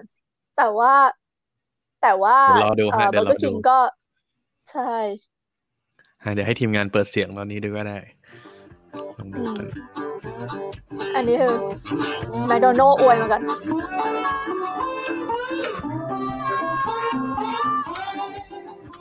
Bonjour. Bonjour. Qu'est-ce que je vous sers Un café, s'il vous plaît. Un petit ou un grand Grand. Grand, ouais. On a de la route, en fait. Voilà. Et merci.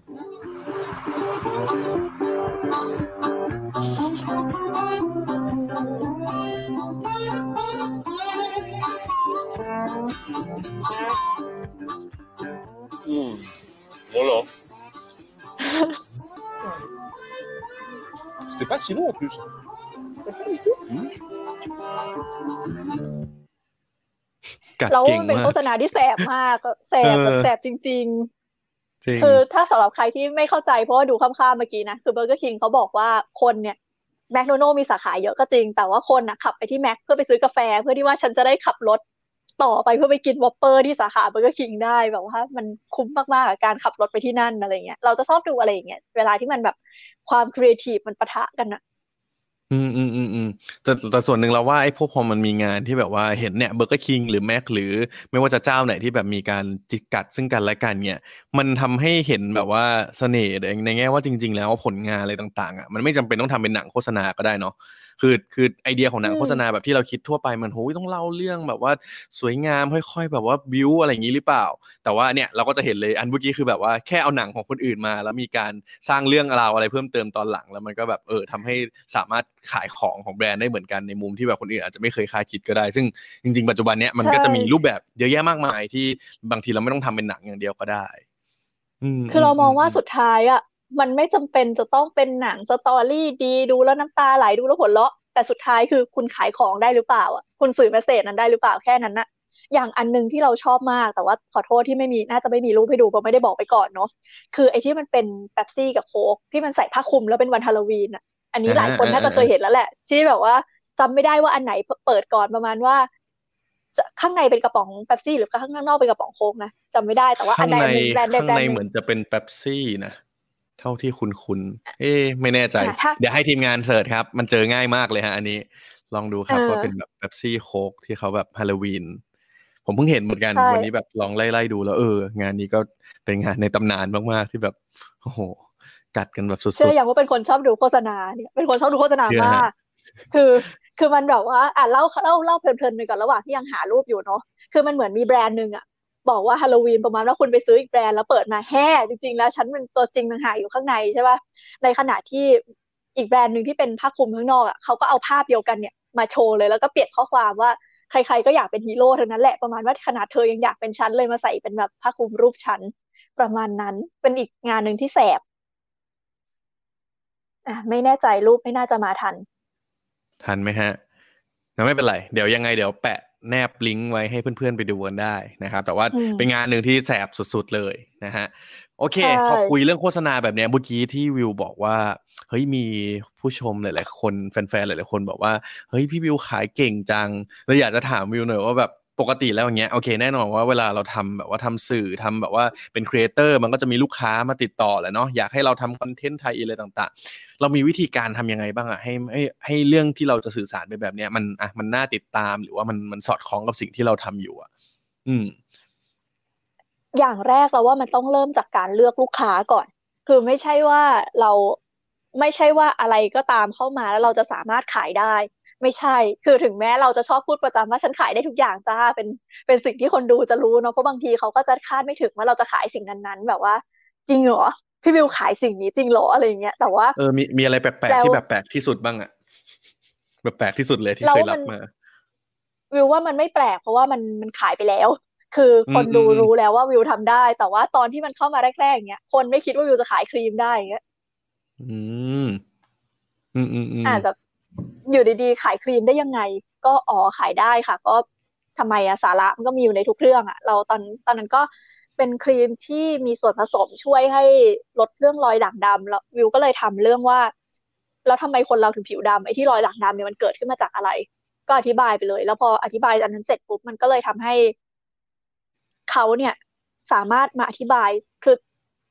เดี๋ยวนะ ขอเรียบเรียงคำพูดตัวเองกัน คือพออธิบายไปแล้วว่ารอยด่างดำเกิดจากอะไร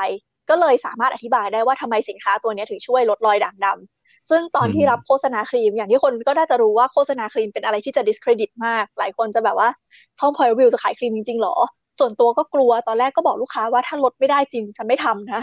ก็เลยขอเขาอะว่าแบบปกติเวลาเราทำงานเราจะรู้ว่าเวลาลูกค้าจะโฆษณาอะไรเขาจะส่งแค่ brief มาแล้วจบใช่ไหมก็แบบว่าเออมันอธิบายอย่างนี้อย่างนี้แต่วิวอ่านแล้ววิวก็รู้สึกว่าฉันยังไม่เข้าใจเรื่องนี้เลยว่าครีมเธอทำงานยังไง ฉันเล่าไม่ได้ เพราะว่า อย่างที่บอกเมื่อกี้ว่าเราต้องรู้เยอะกว่า ก็เลยขอลูกค้าบอกขอเข้าไปที่โรงงาน ขอไปคุยกับเภสัชเลยที่เป็นคนดูแลผลิตภัณฑ์ตัวเนี้ย มาพี่เภสัชกลางไวบอร์ด อธิบายค่ะ สอนเหมันสอนชีวะกันเลยวันนั้นแบบเภสัชสามคนนั่งรุมแล้วก็นั่งอธิบายให้ฟัง ซึ่งมันก็เลยทำให้แบบ เออ มันเราเข้าใจจริง ๆ ว่า เออมันขายมันทำได้ หรือถ้าจะอธิบายง่ายๆเดี๋ยวนะมีอะไรแปลกๆอีกที่เคยขายมาเหรอ ก็ก็น่าจะ คือจริง ๆ เราว่าเราหลุดจากความที่คนคาดไม่ถึงไปนานแล้วอะเอออืมอืมคือบางทีเราไม่ได้ขายของด้วยคนยังมาเม้นเลยนึกว่านึกว่าขาย เช่น ล่าสุดเราทำเรื่องเอ่อวิวทำไปเรื่องว่าทำไมคนเราถึงผมงอก แล้วก็อธิบายถึงเรื่องผมงอก ซึ่งไม่ได้มีอะไรขายเลย แค่บอกว่า อยากรู้ว่าทำไมผมงอก คนดูยังมาเม้นเลยว่าอ้าวไม่ใช่โฆษณายากบผมงอกเหรอคะอะไรอย่างเงี้ยแบบกำลังรอเลยไม่ใช่คืออ๋ออ๋ออ๋ออันที่แปลกที่สุดที่เคยขายมานึกออกละคือแอปพลิเคชันบล็อกเบอร์คนที่ไม่พึงประสงค์อืมที่เวลาที่คนโทรเข้ามาแล้วแบบ เป็นคนที่เราแบบไอแอปที่มันจะขึ้นชื่อว่าอันนี้เป็นใครโทรมาอืมถ้าเป็นแบบว่าขายตรงเป็นสหรืแปอมอะไรเนอะอะเราจะสามารถอืมอืมกดทิ้งได้อะไรอย่างนี้ อันนั้นน่ะเป็นอันที่ประทับใจในตัวเองมากที่สามารถขายได้ แล้วคนดูก็แบบอืมพี่เอาจริงเหรอ เอาจริงเหรออะไรอย่างเงี้ย อืมอืมอืมอันนี้มีเพื่อนๆถามมานะฮะว่าเวลาที่แบบพี่วิวคุยกับลูกค้าเนี่ย พี่วิวต้องเสนอไหมว่าออเดียนหรือว่าเนี่ยกลุ่มเป้าหมายเขาเป็นใคร แล้วอยากรู้ว่าไออย่างของพี่วิวเนี่ย define ว่าแบบกลุ่มเป้าหมายเราเป็นใครอะฮะ อืม หลายคนน่ะจะเข้าใจว่ากลุ่มเป้าหมายของช่อง Point of View เป็นเด็ก เพราะว่าเวลาที่คนมาเม้นต์จะส่วนใหญ่จะเป็นเด็กที่เขาไปใช้เรียนใช่ไหมแต่จริงๆแล้วอะวิวจะต้องบอกเอ่อคนดูเสมอว่ากลุ่มลูกค้าวิวไม่ใช่เด็ก กลุ่มลูกค้าวิวคือใครก็ได้ที่ชอบเรื่องราวที่สนุกแล้วก็มีสาระ ซึ่งความแปลกของช่อง Point of View คือ ลูกค้าของวิวอะมีทุกกลุ่มจริง ๆ มีตั้งแต่อายุเล็ก ๆ แบบเวลาไปงานสัปดาห์หนังสือเราเออวิวจะเจอคนดูของวิวมากที่สุดตอนไปงานสัปดาห์หนังสือเนาะสมัยที่อยู่ที่ศูนย์เศรษฐกิจตั้งแต่ไปเมืองทองไม่เคยไปเลยนะคะ ก็เด็กที่สุดที่เคยเจอคือคุณแม่อุ้มมาแบบสามสี่ขวบเพิ่งเพิ่งเพิ่งพูดได้ มาซื้อหนังสือ ซึ่งตัวเองยังอ่านไม่ออกว่าแบบเดี๋ยวในอนาคตอ่านออกแล้วจะเริ่มอ่าน เพราะว่าเขาฟังเป็นนิทาน ซึ่งก็แบบเออคุณแม่ขารบกวนเรื่องเรื่องเลือกเรื่องนิดนึงนะคะ บางเรื่องมิวก็เล่าเรื่องรุนแรงมากเลยนะคะ กลัวมากว่าฉันทำอะไรใส่เด็กไปหรือเปล่าอะไรอย่างนี้ เพราะว่าไม่ได้ define ว่าช่องตัวเองเป็นช่องเด็กไงแต่เราก็อายุมากสุดที่เคยเจอคือมีคุณยายคนหนึ่งนะคะ ก็มาซื้อหนังสือวิวเนี่ยหนึ่งร้อยเล่ม ไปแจกเพื่อนๆเพื่อฉลองวันเกิดอายุหนึ่งร้อยปีตัวเอง ซึ่งเรื่องนี้ผ่านมาประมาณสองปีละก็อืมยายตอนนี้ประมาณร้อยสองร้อยสามปีได้แล้วค่ะ ก็ยังยังยังฟังอยู่บ้างมอะไรอย่างเงี้ยก็คือมีทุกกลุ่มเลยแล้วแต่ว่ากลุ่มหลัก ๆ อะ ก็จะเป็นเด็ก first jobber แล้วก็อีกกลุ่มหนึ่งที่ใหญ่มากที่ไม่น่าเชื่อคือ ผู้ปกครอง เพราะว่าเขาฟังพร้อมลูก จะมีแบบว่าอืมหลาย ๆ คนจะจะชอบเดินเข้ามาคุยด้วยบอกเออลูกพี่ดูพี่ก็ดูด้วยเนี่ยดูทุกวันเลยอะไรอย่างเงี้ยดังนั้นเราก็จะต้อง บอกลูกค้าให้เข้าใจว่าเออหนูไม่ได้ขายของให้เด็กได้อย่างเดียวนะ ขายให้ผู้ใหญ่ก็ได้นะ เพราะว่ามันก็มีผู้ใหญ่ดูช่องนี้อยู่เหมือนกันอะไรอย่างนี้ค่ะ อืมอันนี้ผมเสริมเพิ่มเติมว่าอย่างคำถามที่ถามมาผมคิดว่าปกติถ้าเป็นอินฟลูเอนเซอร์เป็น content creator ถ้าเวลานำเสนอลูกค้าก็คงต้องมีการ ระบุแหละ เพราะว่ามันเป็นปกติอยู่แล้วที่แบรนด์ต่างๆ ที่เขาถ้าสมมติจะสนใจมาทำโฆษณามา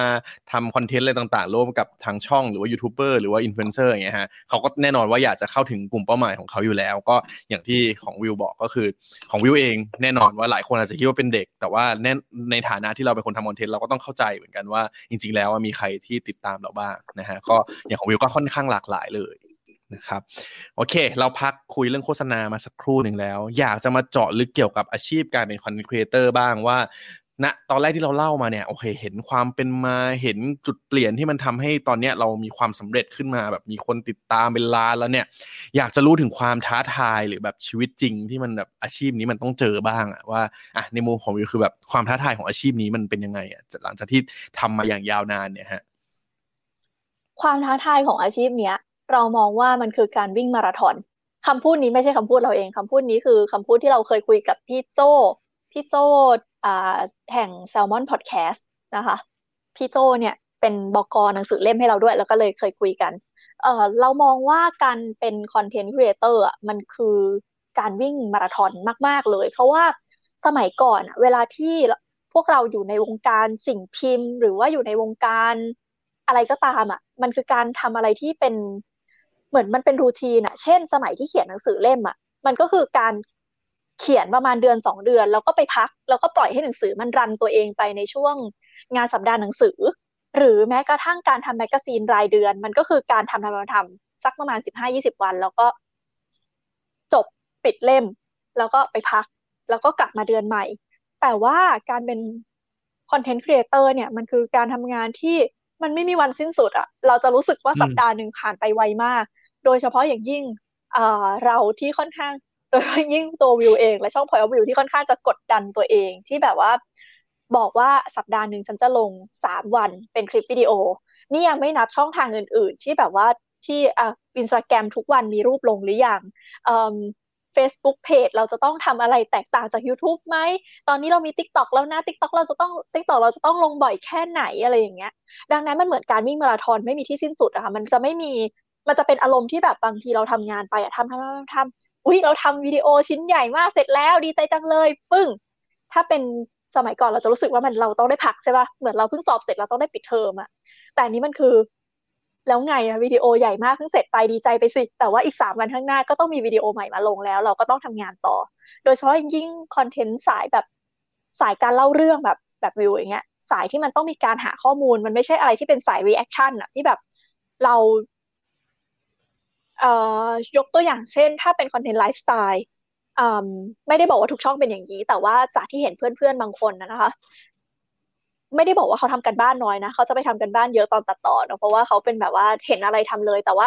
ความหนักหน่วงเขาจะไม่ได้อยู่ตรงการเตรียมตัว มันจะเป็นการแบบว่าเดินไปกินอาหารร้านนี้ อาจจะต้องหาข้อมูลว่าร้านอาหารร้านนี้มีที่มาที่ไปอะไรยังไงนิดหน่อย แต่ว่าจุดหลักๆเขาคือกินเข้าไปรู้สึกยังไงก็เล่าเลย แล้วก็จบ อะไรอย่างเงี้ย ในขณะที่ของเรามันคือการเตรียมตัวที่ไม่สิ้นสุด และในบางคลิปมันก็จะต้องการการเตรียมตัวที่เยอะกว่าปกติมาก ๆ และบางคลิปอาจจะมันมันไม่มีการเตรียมตัวน้อยอะมีแต่เยอะกับเยอะที่สุด ดังนั้นพอถึงจุดหนึ่งเวลาเราวิ่งมาเรื่อยๆ ไม่หยุดอะโอเค ตอนที่เราทำช่องปีแรกสองปีแรก เรายังเต็มที่กับมันอยู่เรายังแบบว่าเรายังมีแรงอะเราก็จะยังแบบว่า โอเค วิ่งไปเรื่อยๆ ตอนช่วงที่มันกำลังหักกราฟขึ้นแรก ๆ ตอนช่วงที่ช่องกำลังเริ่มแบบเป็นจุดเปลี่ยน เราจะรู้สึกว่าเราได้รับกำลังใจมาก เราจะแบบเฮ้ยมันในที่สุดหลังจากที่เราทำงานมานานมันก็เกิดผลแล้ว เราก็จะยังมีแรงแบบพึดวิ่งอีกเหมือนเราวิ่งมาราธอนแล้วเราเห็น เห็นเส้นชัยอะเราก็จะแบบ sprint เราจะ sprint ตัว แต่ว่าหลังจากที่เรา sprint ตัวผ่านเส้นชัยนั้นไปแล้ว เราจะพบว่าเอ้ยมันไม่ใช่เส้นชัยมันเป็นแค่หลักกิโลเมตรหนึ่งซึ่งมันมีหลักกิโลเมตรอีกแบบ milestone อีกประมาณนับล้านที่ไกลไปเรื่อยๆแล้วมันไม่มีจุดสิ้นสุดเลย ดังนั้น มันไม่ได้แปลว่าเราจะ sprint ทุกรอบไหว ดังนั้นถ้าสมมติว่าเรามานั่งคุยกันดีๆ ในมุม content creator อะไม่ใช่แค่วิวคนเดียว แต่ว่าcontent creator หลายๆ คนที่เปิดช่องมานานแล้ว หรือว่าทำเพจมานานแล้วจะมีปัญหาเดียวกันคือ burnout ก็คือหมดแรง แบบว่าเฮ้ยฉันฉันทำสิ่งนี้ไปเพื่ออะไร ฉันทำอะไรอยู่อะไรเงี้ย ก็จะเป็นหนึ่งในปัญหาที่เจอกันเยอะมากๆค่ะ แล้วก็ต้องยอมรับว่าช่อง Point of View ที่หลายคนดูไม่ออกว่าเจอก็เจอปัญหานี้เหมือนกัน ก็มีความ burnout เหมือนกันทั้งทั้งที่ก่อนหน้าเนี้ยที่ผ่านมาทั้งชีวิตเนี่ยให้สัมภาษณ์มีคนสัมภาษณ์เยอะมากตอนประมาณปีสองปีก่อนตอนช่วงที่เราประกวดอ่าเบสบล็อกอวอร์ดใช่ไหมช่วงนั้นจะตอบสื่อค่อนข้างเยอะคนก็จะถามว่า จะมีวันหมดเรื่องเล่าไหมอะไรอย่างเงี้ยจะตอนก็จะตอบไปว่าไม่มีค่ะอะไรอย่างเงี้ยแต่ว่าพอตัดภาพมาตอนนี้ถามว่าหมดไหมไม่หมดนะ ยังมีเรื่องอีกเยอะเลยที่สามารถเล่าได้ที่แบบว่า ที่มองแล้วว่า อันนี้ดี อันนี้เล่าแล้วคนดูเยอะแน่ ๆ เลย แต่ว่าถามว่ายังอยากเล่าไหมบางเรื่องอะ่ะ มันไม่ได้อยากเล่าแล้ว อันนี้ก็คือปัญหาที่เจอ อืมอืมอืมซึ่งเราว่าอย่างอย่างสภาวะ burnout เนี่ยแน่นอนว่าเออมันเป็นมุมหนึ่งที่ทำให้เห็นเหมือนกันว่าจริง ๆ แล้วชีวิต creator content creator ในในมุมของเราในหลาย ๆ คนที่คิดว่าโหมันเป็นอาชีพที่น่าอิจฉามากเลยนะ ได้ทำในสิ่งที่แบบชอบได้ทำในสิ่งที่อยากทำทำโอ้โหเป็นรายได้เป็นเลี้ยงชีพได้ด้วยแต่ว่าแน่นอนว่าสุดท้ายอย่างที่วิวบอกว่าทุกงานเนาะพอมันเป็นงานมันเป็นสิ่งที่เรา กดดันตัวเอง เราจริงจังกับมันเนี่ย มันก็จะต้องแบบว่าเฮ้ยมีแบบมี milestone มีเป้าหมายที่เราอยากจะพิชิตมันไปเรื่อยๆ จนวันหนึ่งเนี่ยมันอาจจะทำให้เราแบบว่าเกิดเนี่ยเกิดความรู้สึกนี้มาเหมือนกัน ซึ่งอาจจะไม่ได้เป็นเฉพาะอาชีพ content creator เหมือนกันทุก ๆ อาชีพเนี่ยมันอาจจะเกิดสภาวะ burnout แบบนี้กันได้ อยากเลยอยากจะถามวิวว่าอะถ้าสมมติว่ามันเกิดแบบนี้ขึ้นมาแล้วอะณทุกวันเนี้เราเรามีวิธีการรับมือกับมันยังไงบ้างอะว่าแบบ เออเพื่อเพื่อให้ยังสามารถทำในสิ่งที่เราเรามีแฟนๆคอยเสพคอนเทนต์ของเราอยู่นะ เรามีคนที่แบบเฮ้ยอยากจะติดตามของเราอยู่ แล้วเราก็ยังเราก็ยังชอบในสิ่งที่เราทำอยู่แหละ แต่ว่าเราต้องมีการปรับตัวหรือมีอะไรไหมที่มันจะทำให้แบบว่า เออผ่านพ้นสภาวะนี้ไปได้อะอ่อถ้าเราพูดถึงช่องอื่นๆเราจะเห็นว่ามันจะมีหลายช่องอะที่อยู่ดีๆเขาก็จะเปลี่ยนเฟสอยู่ดีๆเขาก็จะเปลี่ยนคอนเทนต์แบบพลึบ ไปทำอย่างอื่น บางคนเคยแคสเกมอะไม่อยากละฉันอยากไปกินอาหาร บางคนเคยท่องเที่ยวไม่ละฉันอยากออกมาเล่าเรื่องอะไรเงี้ยเราจะเห็นเขาทำอย่างนั้น ซึ่งหลายครั้งเนี่ยสิ่งที่อยู่เบื้องหลังที่คนดูไม่เข้าใจคือนั่นคือเขาเบิร์นเอาท์เขาไม่ไหวแล้วกับการทำเรื่องเดิมๆซ้ำๆไปเรื่อยๆ จนแบบว่า มันไม่สนุกอีกต่อไปแล้วอะยกตัวอย่างเช่น ถ้าคุณเป็นคนชอบกินช็อกโกแลตมากๆ ส่วนเอ่ออะเปลี่ยนใหม่เพลงดีกว่า คุณเป็นคนชอบฟังอืมเพลงเพลงหนึ่งมากๆ คุณจะสังเกตว่าคุณจะสามารถฟังมันวนไปได้เรื่อยๆเรื่อยๆฟังฟังฟังฟังฟังไปจนกระทั่งถึงวันหนึ่งอะปึ้งมันจะไม่ไหวละมันจะแบบฉันทนฟังเพลงนี้ต่อไปไม่ไหวอีกแล้วอะมันก็เกิดขึ้นได้ ซึ่งอันนี้ก็คือสาเหตุที่เราก็ต้องเปลี่ยนเพลงฟังใช่ไหมแต่ทีเนี้ยส่วนตัวมองว่าพอยวิวยังไม่อยากเปลี่ยนอย่างนั้น ยังไม่อยากแบบว่า เออ ฉันไม่อยากเล่าเรื่องละ ฉันอยากไป กินอาหารมากกว่าอะไรเงี้ยไม่ได้ไม่ได้ไม่ได้รู้สึกว่าอยากเป็นอย่างนั้น คือเราวิวยังเป็นคนที่สนุกกับการเล่าเรื่องอยู่ แต่ว่าที่ผ่านมาเอ่อปัญหาที่เจอในช่อง Point of View ซึ่งไม่เคยพูดกับคนดูเลยนะ นี่น่าจะเป็นที่แรกที่พูดออกสื่อถ้าไม่นับคุยกับเพื่อนๆ ก็คือ ทุกคนทุกช่องเนี่ย เจอปัญหาคือเราต้องเล่นใหญ่ขึ้นเรื่อยๆ มันมี content creator หน้าใหม่ๆ เกิดขึ้นมากมายในวงการ แล้วทุกคนก็จะทำ content ไม่ใช่ทุกคนอะ มันก็จะมี content ที่ใกล้เคียงกับเราเหมือนเราไม่เหมือนเรา ซึ่งเราอาจจะไม่ได้ใส่ใจ แต่ว่าสิ่งที่เกิดขึ้นคือ มัน require อะไรมากขึ้นเรื่อยๆสำหรับพวกเรา เช่น จากเดิมวิวอาจจะแค่เป็นคนชอบเล่าวรรณคดี แค่แบบว่าเฮ้ยอ่านหนังสือมาสักบทสองบท ฉันสรุปหนังสือบทสองบทนี้เล่าให้ฟังพอละ หลังจากนั้นมันก็จะเริ่มรู้สึกว่า เฮ้ยเราทำงานขนาดนี้แล้วคนดูคาดหวังในตัวเรา เราจะต้องทำอะไรที่ มันมากกว่าการอ่านเวอร์ชันเดียวเราต้องอ่านสามเวอร์ชันเพื่อมาเล่าเป็นหนึ่งเวอร์ชันเฮ้ยเราเล่าประวัติศาสตร์แค่นิดเดียวไม่ได้แล้ว เราจะต้องเล่าประวัติศาสตร์ที่มันแน่นอนมากขึ้นใหญ่มากขึ้น เราจะต้องจากเดิมเราเล่าแค่เหตุการณ์เดียวไม่ได้ เราต้องสรุปสงครามโลกทั้งสงครามโลก เราเล่าแค่เรื่องเดียวในโลกไม่ได้ เราต้องสรุปประวัติศาสตร์โลกทั้งประวัติศาสตร์โลกเลย ซึ่งมันทำให้เราเหนื่อยใช่ปะทีเนี้ยสิ่งที่เราสิ่งที่วิวแก้ก็คือ วิวกลับมานั่งถามตัวเองว่า ไอ้ที่พูดทุกวันเปล่าเปล่าเปล่าเปล่าเนี่ยว่า เฮ้ย วันนี้เราจะมาเล่าเรื่องที่ทั้งสนุกและมีสาระ ใช่ มันยังสนุกอยู่สำหรับคนดู มันยังมีสาระอยู่สำหรับคนดู แต่ว่ามันยังสนุกอยู่หรือเปล่าสำหรับตัวคนเล่า ซึ่งบางครั้งอะวิวกลับมาถามตัวเองแล้วค้นพบว่าเออบางเรื่องฉันไม่ได้สนุกที่จะเล่าละคือมันเป็นเรื่องที่เรารู้ว่ามันเป็นเรื่องที่วิวอะรู้อยู่แล้ว เราทำงานกันมาขนาดเนี้ยเพิร์ดก็น่าจะรู้ว่า ถ้าเราทำเรื่องเนี้ย ยังไงคนดูก็ดู เราทำอืมเรื่องเนี้ยยังไงมันก็จะไวรัลการันตีหนึ่งแสนวิวขั้นต่ำถ้าเราเล่าเรื่องนี้ ในขณะที่ถ้าเราเล่าอีกเรื่องหนึ่งคนดูจะน้อยแน่ๆ แล้วเราก็จะพยายามทำมันทั้งๆที่บางทีเราไม่ได้อยากเล่า เช่น ตอนที่วิวเล่าเรื่องสงครามโลก คือตอนนั้นนะมีคนมาถามเรื่องสงครามโลกครั้งที่หนึ่งวิวก็เล่าเรื่องสงครามโลกครั้งที่หนึ่งไปยอดดีมาก ตอนเล่าวิวยังโอเคยังมันแบบสงครามโลกครั้งที่หนึ่งมันไม่ได้มีอะไรขนาดนั้นมัน มันก็เป็นเรื่องลบกันเป็นเรื่องโหดร้าย แต่ว่ามันไม่ได้ โหดร้ายเป็นแบบผิดมนุษยธรรมแบบจนแบบทนไม่ได้อะพอมันเล่าหนึ่งแล้วมันก็ต้องเล่าสองซึ่งตอนเล่าสองสารภาพเลยว่า ยอดดีเหมือนเดิม ทุกอย่างดีช่องนี่แบบหักกราฟขึ้นเลยแต่ว่า damage ที่มันทิ้งไว้กับเราอะเยอะมาก เพราะว่าสงครามโลกครั้งที่สองมีอะไร มีนาซี มีการฆ่าล้างเผ่าพันธุ์ มีแบบการทำผิดมนุษยธรรมอะไรมากมายเกิดขึ้น ซึ่งมันเป็นเรื่องที่คนไม่ค่อยพูดกัน ใช่อืมมันเป็นเรื่องที่ควรตีแผ่ใช่ แต่ว่าวิวไม่ใช่นักประวัติศาสตร์ แล้วพอวิวต้องไปอ่านแบบสิบยี่สิบเล่มแบบนึกภาพคนที่ต้องอ่านเรื่องโฮโลคอสต์การฆ่ายิวยี่สิบเล่มเพื่อมาสรุปให้ฟังอะมันทำให้เรารู้สึกว่าแบบ ระหว่างสิบวันนั้นที่เราต้องอ่านนะเราแบบ down แบบอื้อหืมทำไมฉันต้องมาเห็นภาพอะไรพวกนี้เพื่อมาเล่าด้วยฉันไม่สนุกกับการเล่าเรื่องพวกนี้เลย ดังนั้นก็เลยรู้สึกว่า เออ เราต้องเพลาๆลงบ้าง เราต้องหาเรื่องที่มันสนุกกับเราเองบ้าง ถ้าใครเห็นจะเห็นว่าช่วงเนี้ย ช่อง Point of View จะไม่ค่อยทำคอนเทนต์หนักๆ เหมือนเดิมแล้ว เราจะไม่ค่อยเห็นคอนเทนต์สงคราม จะไม่ค่อยเห็นคอนเทนต์อะไร คือนานๆมาทีได้ เพราะว่านานๆทีเรายังแบบทำใจได้ แต่มันมีช่วงหนึงที่เราแบบปากีสถานกับรัวๆอินเดียรบกันการฆ่าล้างเผ่าพันธุ์ยูอะไรอย่างเงี้ยแล้วเราก็รู้สึกว่าเราแบบ เราไม่อยากอยู่กับเรื่องพวกเนี้ยเราไม่ไหวแล้ว คือเรารู้ เรารู้อยู่แล้วแต่ว่า ไม่ใช่ว่ารู้ปุ๊บแล้วเราจะมานั่งหน้ากล้องแล้วก็แบบ อะจำได้เรื่องนี้ที่เราอ่านมาแล้วเราเราต้องอ่านซ้ำอะแล้วมันแบบมันไม่ไหว เราก็เลยจะต้องบิดช่องตัวเองนิดนึง หาเรื่องที่เรายังสนุกอยู่อะเรายังเราเหมือนต้องกลับไปตามหาความสนุกเดิมๆที่เราที่เราอยากอยากแบบอยากถ่ายทอดอะ ดังนั้นถ้าใครเห็นจะเห็นว่าช่วงนี้ช่อง Point of View พยายามนำเสนออะไรที่เบาขึ้น เป็นอะไรที่ตัวเราเองอะสนุกกับการได้รู้ เช่นแบบว่าเกร็ดแปลกๆในประวัติศาสตร์ หรือว่าเอ่อ นิทานสนุกสนุกอะไรอย่างเงี้ยเหมือนแบบมันต้องมีช่วงพักบ้างอะเราไม่สามารถแบบยิงอะไรตามใจคนดูต่อไปได้เรื่อยๆ คืออมเราต้องให้คนดูแบบได้เรียนรู้ว่า เออจริง ๆ แล้วอะเรื่องที่มันเบาๆ มันก็สนุกเหมือนกันนะ เราขอพักใจก่อนเรายังไปสงครามเวียดนามไม่ไหวนะ อะไรอย่างเงี้ย เราเราไปหลาย ๆ สงครามหรือหลาย ๆ เหตุการณ์แย่ๆไม่ไหวจริง ๆ คือบางคนจะชอบเรียกร้องให้เราทำเรื่องนี้เรื่องนี้เรื่องนี้ แค่เรารู้ว่ามันมีอยู่อะ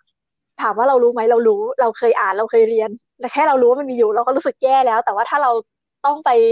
ทำความเข้าใจไปคุยมันขึ้นมา เพื่อมาแบบมาถ่ายทอดอะ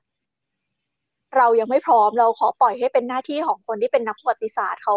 ถ่ายทอดในมุมของประวัติศาสตร์ดีกว่า เพราะว่ายังไงเราก็ยังเกาะคอนเซปต์อยู่ว่าเรายังสนุกและมีสาระ แต่เราบางเรื่องเราสนุกกับมันไม่ได้จริงๆอะ อืมอันเนี้ยอันเนี้ยผมว่าเป็นเป็นคำแนะนำที่ดีมากเลยนะสำหรับแบบเฮ้ย creator หลาย ๆ คนที่อยู่ใน stage ที่ทำมาสักพักหนึ่งแล้วแหละอะมีผู้ติดตามจำนวนหนึ่งแล้วก็เนี่ยอย่างที่เราคุยกันว่ามันจะมีความท้าทายเกิดขึ้นใหม่เรื่อย ๆ มันเหมือนมาราธอนเนาะก็ถ้าสรุปคำแนะนำเมื่อกี้จากที่วิวแนะนำมานะครับผมว่ามันเป็นคำแนะนำที่ดีมาก แล้วก็เออยังไม่เคยเห็นใครแนะนำอย่างนี้เหมือนกันว่าจริง ๆ แล้วสุดท้ายอะกลับมาดูว่าไอ้สิ่งที่เราทำ content ในทุกวันเนี้ยนอกจาก คนดูคนอ่านคนที่เสพ content ของเราแล้ว ที่เราให้ความสำคัญกับเขามากๆ เนี่ย พอมันเกิดสภาวะ burnout ขึ้นมาเนี่ยลองกลับมาดูที่ตัวเองเหมือนกัน ว่าทุกวันเนี้ยสิ่งที่เราทำอย่างเงี้ยมันคนคนอ่านคนดูเขามีความสุขแหละ แต่เราอะมีความสุขหรือเปล่า สุดท้ายจะได้ balance กันเนาะว่าถ้าเราทำมีความสุขอย่างที่วิวเล่ามาตั้งแต่เริ่มเลยว่าเฮ้ยมันเริ่มจากไอ้สิ่งที่เราชอบเล่าชอบอะไรต่าง ๆ พวกเนี้ยมาทำให้เกิดเราขึ้นมาในวันนี้เนี่ย เรา สิ่งที่เราทำไปเงี้ยบางทีช่วงหลังๆอะผมคิดว่าครีเอเตอร์หลายๆคน เราก็จะเริ่มทำไป แล้วก็จะยึดติดอยู่กับยอดที่มันเยอะๆเลยเนาะสมมติเราเคยได้ล้านวิวเราก็คาดหวังว่าเฮ้ยมันต้องล้านวิวอีกล้านวิวอีก แต่ว่าจริง ๆ แล้วพอล้านวิวไปพวกเนี้ยพอเห็นเคสนี้ชัดเจนเลยว่าบางเรื่องมันอาจจะทำให้เราแบบไม่ได้รู้สึกดีขนาดนั้นก็ได้ มันอาจจะทำร้ายใช่ในมุมอื่นๆของเราอยู่ อืม คือมันเราว่าเราทำงานกันมาขนาดนี้เรารู้อยู่แล้วว่าทำอันเนี้ยมันยอดดี แต่ว่ามันคุ้มหรือเปล่าที่เราจะทำอันเนี้ยเพื่อยอดนี้สำหรับ damage ด้านจิตใจของเรา เช่น ถ้าสมมติว่าไม่พูดถึงช่อง Point of View สมมติว่าพูดถึงอะสมมติว่าเราเป็นช่องกินอาหาร เรารู้ว่าถ้าเราพาไปกินแซลมอน เทียบกันยี่สิบร้าน คนจะดูก็แบบว่าอ่านี่พูดในมุมแบบ creator นะ สมมุติว่าเราเป็น creator คนอื่นสวมหัวโขนเลย ในฐานะอืมที่เราก็เคยเป็นเบื้องหลังอะนะสมมุติว่าเราเป็นเบื้องหลังทำให้เพิร์ดอะช่องเพิร์ดเพิร์ดอืมกินแหลกนะคะมานั่นไงเหมือนไปแซวเขาอีก จริงนะคะชื่อดันคล้ายกันด้วย ไม่เอาไม่ไม่ไม่ไม่ใช่กินแหลกแต่ว่าเพิร์ดเพิร์ดนักชิมเพิร์ดนักชิมโอเคเพื่อนสนัมกมติชิเป็มนเพิร์ดฮะนักชิม พาชิมแซลมอนสามสิบร้านเทียบกัน ถามว่าคนดูดูเยอะไหมแน่นอนเขาอยากรู้อยู่แล้วว่าแซลมอนร้านไหนดีที่สุด แต่ถามว่ากินไปสักสิบห้าร้านในวันเดียวเนี่ยเพิร์ดยังมีความสุขอยู่ไหม อืม มันจากแบบชอบชอบมันก็คงเอือมบ้างเหมือนกันนะถ้ามันเยอะขนาดใช่นั้นเนาะ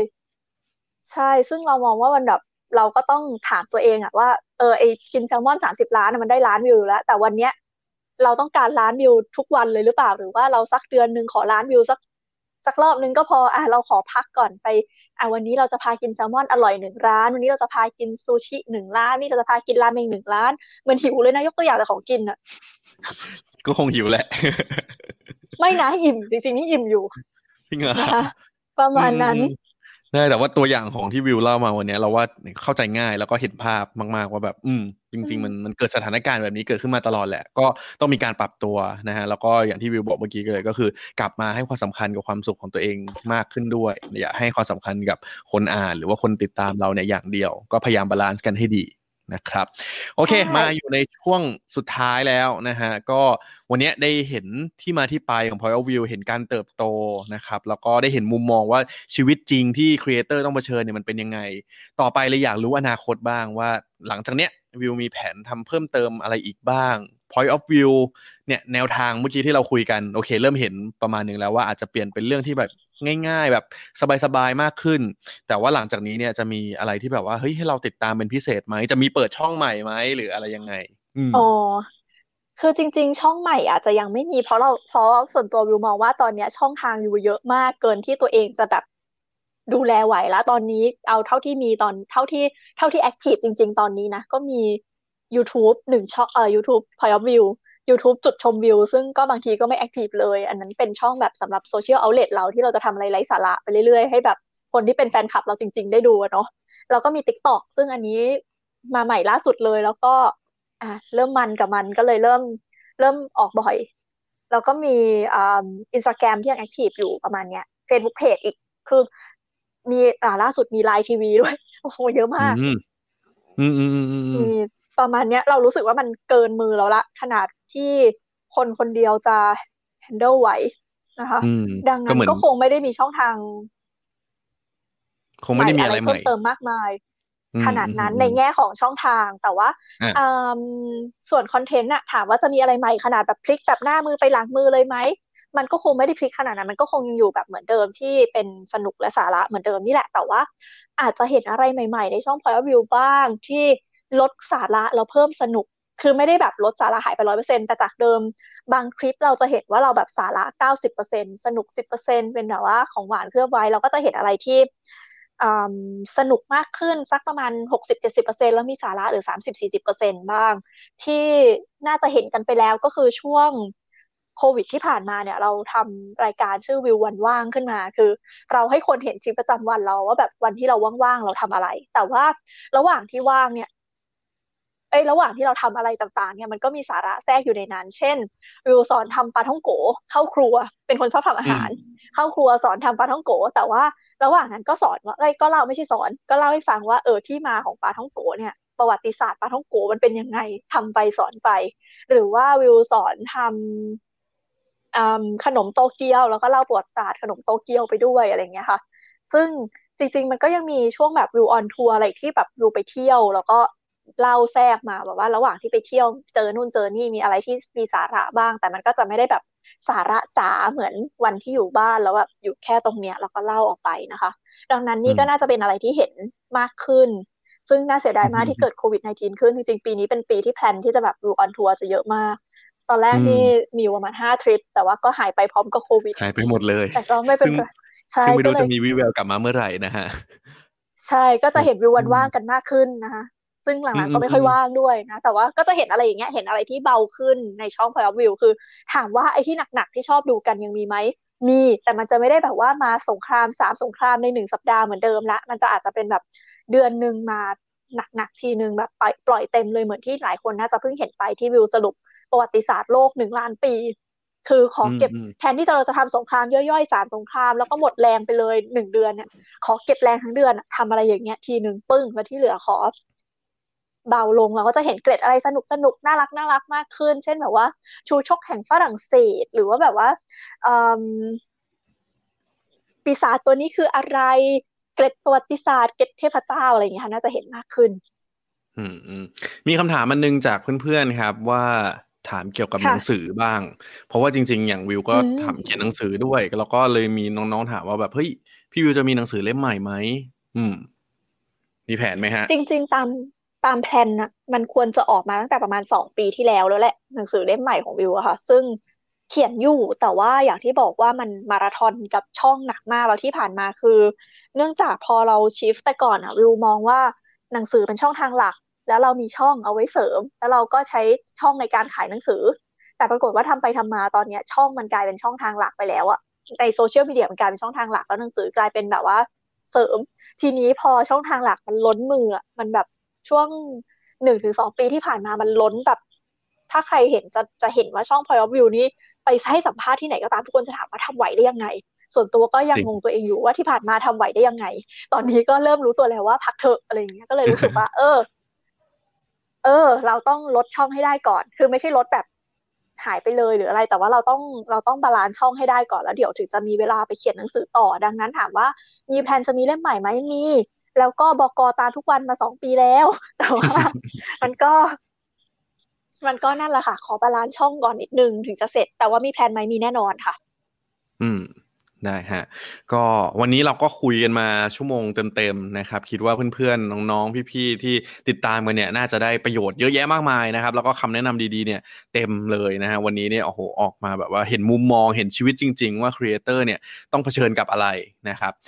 สุดท้ายอยากให้ทางวิวฝากหน่อยละกันว่า มันก็จะมีน้องๆอีกหลายๆคนแหละ ที่ยังไงเราถึงรู้แหละว่ามันจะต้องเผชิญอะไรแบบนี้เกิดขึ้นแบบนี้ แต่เราก็ยังอยากจะเป็น content creator บ้าง อยากให้วิวแนะนำหน่อยว่า ถ้าสมมติอยากจะเริ่มเป็น content creator เนี่ยควรจะเริ่มต้นยังไงฮะ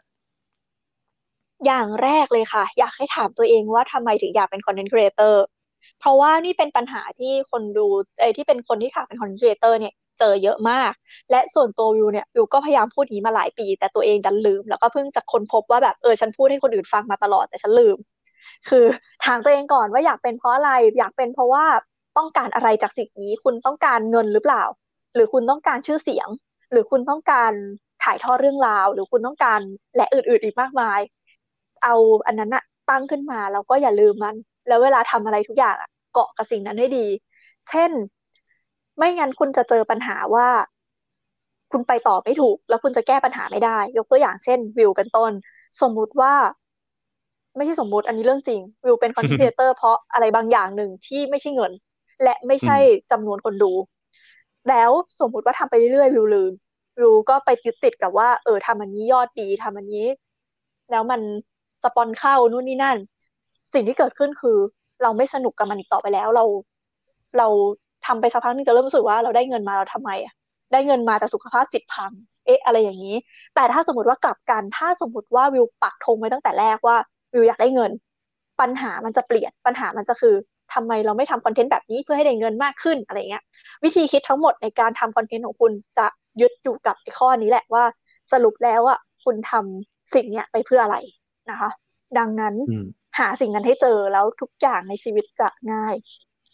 อืมก็เป็นคำแนะนำที่ส่งท้ายวันนี้ได้แบบสุดยอดมากๆนะฮะก็วันนี้ขอบคุณวิวมากนะครับที่มาแบ่งปันค่ะนะครับทั้งประสบการณ์นะครับแล้วก็ได้เห็นพูดคุยเกี่ยวกับเรื่องโฆษณาด้วยนะฮะที่เพื่อนๆหลายคนก็จะได้เปิดโลกมากขึ้นว่าเอ้ยจริง ๆ แล้วเนี่ยโฆษณามันมีรูปแบบที่หลากหลายมากๆนะครับแล้วก็ได้เห็นชีวิตจริงนะฮะที่ครีเอเตอร์ต้องเผชิญนะครับแต่ว่าอย่าเพิ่งกลัวนะครับอย่างที่วิวบอกว่าลองตั้งต้นให้มันถูก นะครับแล้วถ้าสมมติว่าหาคำตอบให้ตัวเองได้ว่าอะสมมติเราอยากเป็นครีเอเตอร์เราจะทำไปเนี่ยทำไปเพื่ออะไรนะครับ แล้วก็พอทำไปปั๊บให้ยึดจุดนี้ไว้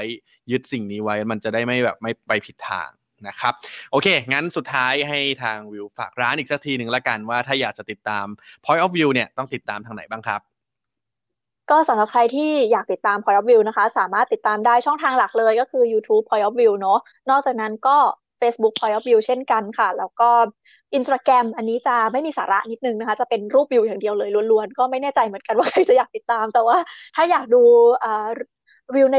อิริยาบถง่ายๆ ก็สามารถดูได้ที่ point at point at point underscore off underscore view underscore th นะคะ แล้วก็ล่าสุดช่องทางน้องใหม่ที่สุดเลยก็คือ TikTok ค่ะเป็น at point of view แบบ ตรง of มี O สองตัวนะคะ เสียใจมากที่พอยออฟมิวเฉยๆ ไม่ได้ ขยับตัวช้าไปหน่อยค่ะ เอาเป็นว่าถ้าใครชอบเรื่องราวที่ทั้งสนุกแล้วก็มีสาระนะคะ ก็สามารถติดตามได้ตามช่องทางดังนี้ค่ะ ได้ฮะก็ฝากกันด้วยนะครับ คิดว่าในอนาคตเนี่ยเดี๋ยววิวก็จะมีทำ content ให้เราติดตามแบบว่าดีๆ อีกเยอะแยะมากมายแน่นอนนะครับ วันนี้ก็ขอบคุณวิวมากครับ แล้วเดี๋ยวไว้โอกาสหน้านะฮะเดี๋ยวถ้ามีอะไรอัปเดตต่างๆ กันเนี่ยเดี๋ยวเราก็มาพูดคุยกันอีกนะครับในครั้งต่อไปเนี่ยอาจจะไม่ใช่ไลฟ์ก็ได้เดี๋ยวอาจจะให้ทางทีมงานเนี่ยอุ๊ยไปคุยเจาะลึกเพิ่มเติมในเรื่องราวต่างๆ ที่น่าสนใจต่อไปนะครับ วันนี้ขอบคุณวิวมากครับขอบคุณครับขอบคุณค่ะ สวัสดีค่ะ ครับก็เป็นอีกหนึ่งวันนะฮะที่ผมคิดว่าเราได้ข้อคิดแล้วก็ได้คำแนะนำดีๆเยอะมากนะครับ กับการทำอาชีพ Content Creator นะฮะซึ่งเราก็ผมต้องบอกเลยว่าการที่จะมาเป็น point of view ในจุดนี้เนี่ยอย่างที่เราเห็นนะครับ ที่คุณวิวมาเล่าให้เราฟังเนี่ยมันไม่ใช่ง่าย ๆนะครับ แล้วพอมาถึงจุดหนึ่งที่แน่นอนว่าหลายคนอาจจะมองว่าประสบความสำเร็จแล้ว มันก็อาจจะมีสิ่งที่ ครีเอเตอร์เนี่ยต้องเผชิญอยู่นะครับแล้วก็ต้องมีการปรับตัวให้เหมาะสมนะครับก็เป็นอีกวันหนึ่งนะฮะที่ถ้าเพื่อนๆเข้ามาระหว่างทางนะฮะจริง ๆ มีเห็นคำถามของอีกหลาย ๆ คนว่าพี่วิวมีเทคนิคในการย่อยเรื่องราวให้เข้าใจง่ายไหมนะครับจริงๆมีถามไปแล้วระหว่างทางนะฮะในช่วงนาทีที่ 30นะฮะผมจดไว้นะครับสามารถย้อนรับชมกันได้นะครับ ทั้งใน Facebook YouTube นะครับ แล้วก็พอดแคสต์ The Addict นะฮะเป็นช่องหนึ่งที่เราเนี่ยก็จะรวมรายการของ Addict นะครับแล้วก็รายการของหลายๆเพื่อนบ้านของเราอีกเยอะแยะมากมายเลยนะครับ ก็ search กันดูได้นะครับ ช่อง The Addict Podcast หรือว่ารายการ Addict Talk นั่นเองนะครับติดตามกันต่อไปได้ครับ ในสัปดาห์หน้าเดี๋ยวเราก็จะมี creator เจ๋งๆ ปังๆ top ของไทยเนี่ยมาพูดคุยกันอีกแน่นอนนะครับ จะเป็นใครเนี่ยติดตามกันให้ดีนะครับ วันนี้ขอบคุณทุกคนมากครับ ที่ติดตามรับชมรับฟัง Addict Talk ครับไว้เจอกันต่อๆไปครับ สวัสดีครับ